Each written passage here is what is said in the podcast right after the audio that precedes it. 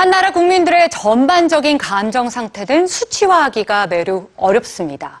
최근 여론조사기관 갤럽은 세계 142개국 국민들이 주로 어떤 감정을 느끼며 살아가는지 측정한 데이터를 내놨는데요.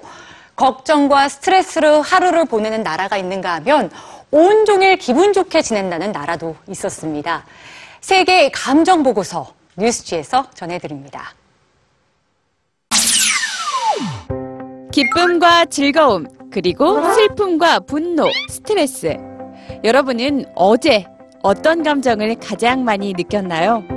여론조사기관 미국 갤럽이 142개국 15만 명을 대상으로 진행한 2017년 세계 감정 보고서. 각 나라 국민들의 전반적인 정서 상태를 측정하기 위해 선택된 키워드는 바로 어제, 어제 느낀 기분이었습니다.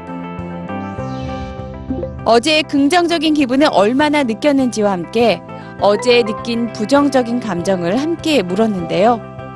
10명 중 5명은 어제 재미있고 흥미로운 것을 배웠다고 답했지만 방글라데시와 필리핀 사람들의 격차는 컸습니다.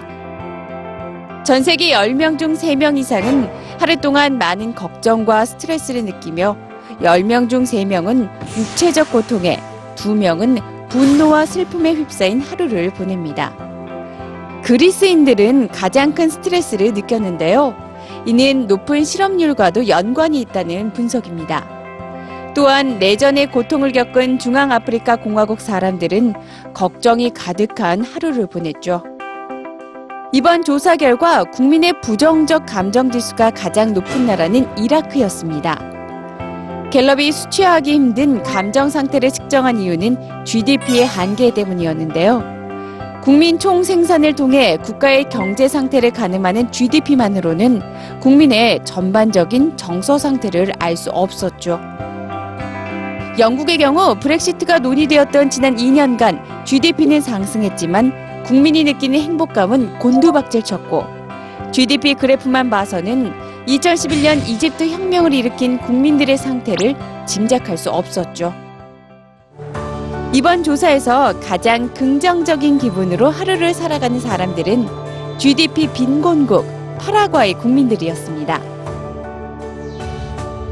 하지만 순위와 상관없이 142개국 대다수 사람들은 어제 하루에서 웃음을 기억했습니다. 15만 명 중 70%가 어제 미소 짓거나 웃었다고 답했죠. 여러분의 어제 하루는 어땠는지요?